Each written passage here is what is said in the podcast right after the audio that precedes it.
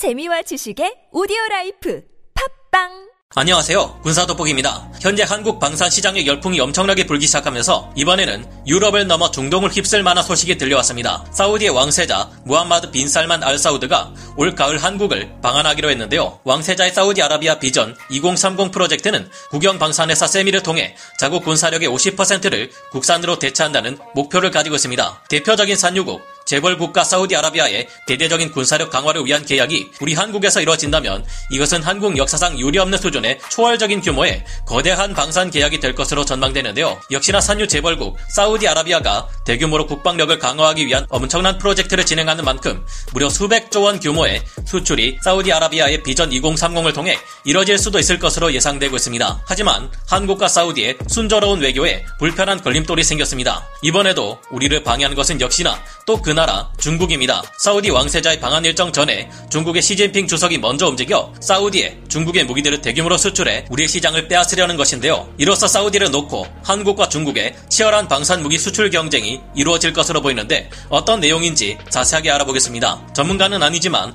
해당 분야의 정보를 조사 정리했습니다. 본의 아니게 틀린 부분이 있을 수 있다는 점 양해해 주시면 감사하겠습니다. 지난 3월 6일부터 나흘간 사우디아라비아 리야드에서 열린 제1회 사우디 국제 방산 전시회에서 한국의 수출 대박이 일어난 바 있습니다. 현지 시각 3월 8일 로이터 통신의 보도에 의하면 여기에 한국 방산업체가 참가하면서 사우디아라비아 국방부가 한화 디펜스와 30억 리알, 즉 한화 약 2조 원에 가까운 규모의 계약에 서명했는데요. 이날 사우디아라비아는 세계 여러 국제 방산업체들과 총 70억 리알 규모의 대규모 계약을 체결했습니다. 우리 한국은 이 중에서도 가장 대규모의 계약을 체결하며 한국 방산의 위대함을 알려왔습니다. 또한 지난 7월 20일 한국과 사우디의 외교장관은 회담을 통해 경제 에너지 안보 협력을 약속하기까지 했습니다. 사우디 외교장관은 70년대 건설 사업부터 시작된 한 사우디 간의 유대감은 외교 관계보다 훨씬 더 깊다며 파트너십을 기반으로 새로운 길과 지평으로 갈 수 있는 기회를 계속 모색하고 있다고 밝혔는데요. 그로부터 약 한 달도 채 되지 않은 8월 12일 사우디 한국 대사관에서 밝힌 바에 따르면 사우디 실세로 알려진 무함마드 빈 살만 알사우드 왕세자가 방한 일정을 조율 중이라고 전했습니다. 이에 따라 8월 16일 32년 만에 사우디아 항공이 한국 노선에 재취항하기 시작했는데요. 무함마드 빈 살만 알사우드 왕세자는 현재 사우디의 제1부총리이자 국방부 장관이며 왕실 직속 경제위원장 그리고 왕실 직속 정치안보협의회 의장이며 국영석유회사 아람코의 최고위원장인데요. 이 정도면 거의 사우디에서는 서열 1위의 권력을 가지고 있다고 보시면 됩니다. 축구를 좋아하시는 분들이라면 더 잘 아실 테지만 빈살만 알사우드 왕세자는 뉴캐슬 유나이티드 FC의 실구단주이기도 하죠. 그는 나라의 국방장관일 뿐만 아니라 경제, 정치, 모든 것을 장악하고 있으며 기존의 석유 의존적 경제에서 탈피해 첨단 기술과 민간 투자 중심지로 거듭나게 하는 국가개발 프로젝트 비전 2030을 추진하고 있는데요. 산유국의 국가개발 프로젝트인 만큼 비전 2030은 상상을 초월하는 엄청난 규모의 프로젝트입니다. 비전 2030의 주요 사업은 첫째, 2030년까지 3천만 명의 성지 순례객 방문을 위한 기반 시설을 확보해 전 세계 이슬람의 중심지가 되는 것. 둘째, 글로벌 투자국으로 공공투자기금 PIF를 세계 최대 국부 펀드로 육성, 무역과 교통의 허브로 성장하는 것인데요. 셋째, 경제 다각화를 통한 비석유 부문의 고용 창출과 경제 활성화를 노리고 있습니다. 그는 아람코 기업을 공개하여 비석유 부문에 기반한 경제 구조 구축에 필요한 자금을 확보하고 있는데요. 석유가 수많은 분야에서 산업의 동력으로 소비되는 지금은 괜찮아도 이를 대체할 혁신적인 친환경 자원들이 등장할 미래에는 산유국 사우디의 입지가 크게 흔들릴 수 있을 겁니다. 그래서 이에 대한 대비를 지금부터 하는 것인데요. 넷째, 그는 이슬람 가치하의 사회복지와 보건으로 엔터테인먼트 사업 육성을 통한 삶의 질 향상을 과제로 두고 있습니다.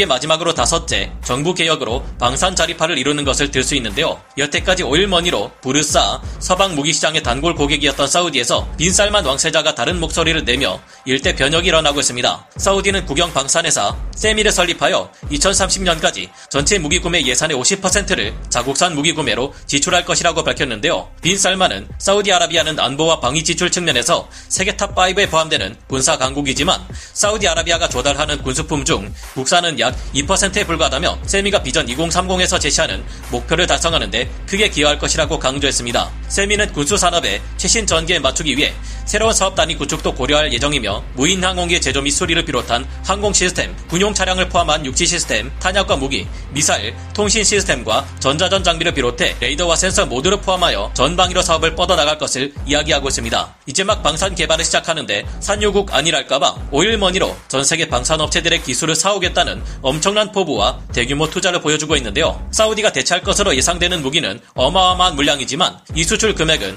비정상적으로 뻥튀기 되어 지나치게 비싼 가격으로 수출되는 일이 많습니다. 바로 알 야마마 프로젝트라고 하는 야마마 사업 때문인데요. 야마마 사업이란 국영 석유 회사지만 실질적으로는 왕실 소유인 아람코의 석유 수출 대금 중 일부를 특별 예산으로 빼내어 왕실이 주도하는 특수 사업에 진행하는 사업 유형이라고 볼 수 있는데요. 여기에 투입되는 예산은 회계 감사 대상으로 포함이 되지 않아 어디에 어떻게 쓰는지 알 수가 없는 돈입니다. 1985년에 토네이도 전투기 72대와 호크 훈련기 30대를 구매하는 데 있어서 사우디는 330억 달러, 즉 한화 44조 3,200억 원이나 되는 비싸도 너무 비싼 비정상적인 예산을 사용했다고 하는데요. 사실 이 전투기와 훈련기의 프로그램 코스트는 실질적으로 24.6억 달러 정도로 한화 약 3조 3,040억 원 정도에 불과한 금액이었다는 것을 보면 사우디가 전투기를 사고도 남는 40조 2,900억 원이나 되는 돈을 뭔가 다른 곳에 쓰고 있다는 것을 알 수 있습니다. 즉 44조 3,200억 원 중 실질적으로 전투기와 훈련기를 구매하고 남는 40조 2,900억 100억 원이나 되는 돈 중 어느 정도는 입막음을 위해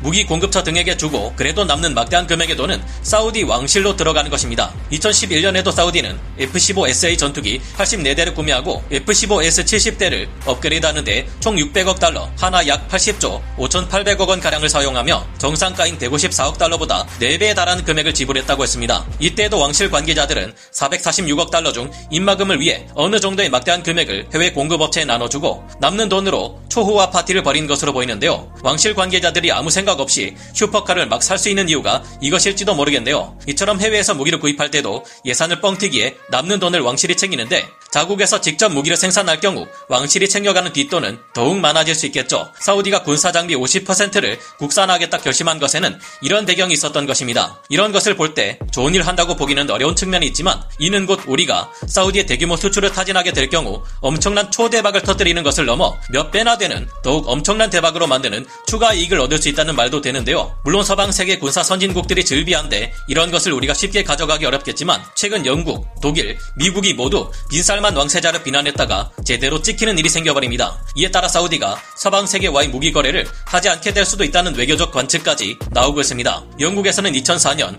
토니 블레어 전 영국 총리가 사우디와 스위스 은행 사이에 의심스러운 거래 내역에 대해 지적했다가 유로파이터 전투기 판매가 취소될 뻔하는 일까지 일어났는데요. 유로파이터를 원래대로라면 말이 안 되는 160억 달러라는 지나치게 높은 금액으로 수출할 기회를 잡았던 영국은 심기가 상한 사우디가 이를 거절하자 다급해졌습니다. 영국은 급히 상황을 수습한 덕분에 유로파이터 전투기를 160억 달러라는 엄청난 금액으로 팔아 추가 이익을 남겼는데요. 하지만 영국의 매체 더 가디언즈에서 이 상황을 폭로하여 그만 신뢰를 잃었습니다. 후티 반군과 내전 중이던 사우디에서는 열화 우라늄이 장착되지 않은 미국산 M1A2 전차의 스펙에 실망하여 독일의 레오파르트 2A7 전차를 자그마치 800 대나 도입하려고 했었는데요. 그러나 당시 독일의 안겔라 메리켈 독일 총리는 인권을 탄압하는 나라에 무기를 팔지 않겠다고 선언하자 사우디 또한 독일과의 거래는 하지 않겠다고 선언하며 이 계획은 없던 일이 되어버렸습니다. 미국의 트럼프 행정부 시절 자그마치 1100억 달러의 엄청난 무기 패키지 계약이 미국과 사우디 사이에 이루어졌는데요. 그러나 백악관의 정부 주체가 바이든 대통령으로 바뀌며 상황이 급변했습니다. 바이든 대통령이 빈살만의 반체제 언론인인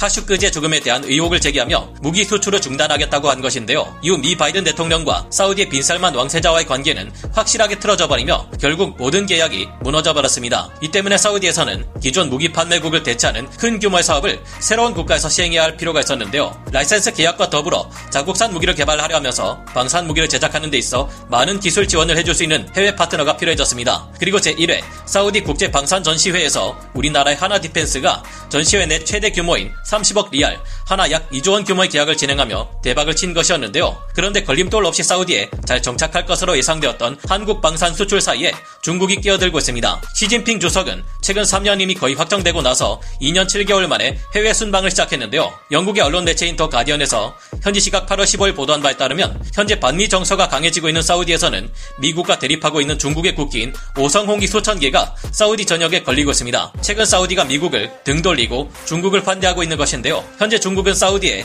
항모 킬러로 유명한 둥펑 21D 중거리 탄도미사일과 CH-4 무인 정찰 공격 드론을 사우디 현지에서 라이센스 생산하고 있습니다. 중국은 사우디에 대한 무기 수출을 이미 이어놓은 상태이며 비전 2030에서의 광범위한 사업 여러 분야에 뛰어들겠다는 강한 의지를 보이고 있는데요. 사우디아라비아는 6회 공군을 모두 합쳐 30만 명 정도의 전력에 F-15 전투기 유로파이터 전투기, 파나비아 토네이도 전투기, 공중급유기, 조기경보 통제기까지 1800기가 넘는 강력한 공군 전력을 보유하고 있고 장갑차 4200여 대, 전차 1300여 대, 해군이 거의 없는 중동 국가들 중에서도 전투함을 무려 70여 척이나 가지고 있습니다. 전력만을 따지고 보면 그야말로 엄청난 군사력인데요. 사우디를 놓고 우리 한국과 중국의 수백조 단위 암묵적인 수출 경쟁이 시작되고 있는 만큼 이번 기회는 절대 양보할 수 없는 절호의 기회입니다. 중국은 우리 한국을 지금도 무력과 정치적 측면에서 위협하고 있는 잠재적 적국이 며 그런 만큼 그들이 대규모 수출을 성사시켜 막대한 이익을 챙기는 것을 용납할 수 없는데요. 우리나라가 앞서 말씀드린 사우디의 전력을 전부 대체하게 된다면 상상을 초월하는 수출이 될 것으로 예상됩니다. 그런 만큼 구체적으로 중국의 어떤 무기들이 사우디를 놓고 우리 한국의 무기 체계와 치열한 경쟁을 벌이게 될지 알아볼 필요가 있겠는데요. 다음 시간에 이어서 중국과의 무기 수출 경쟁이 있어 우리 한국의 무기 수출이 얼마나 유리한 입지와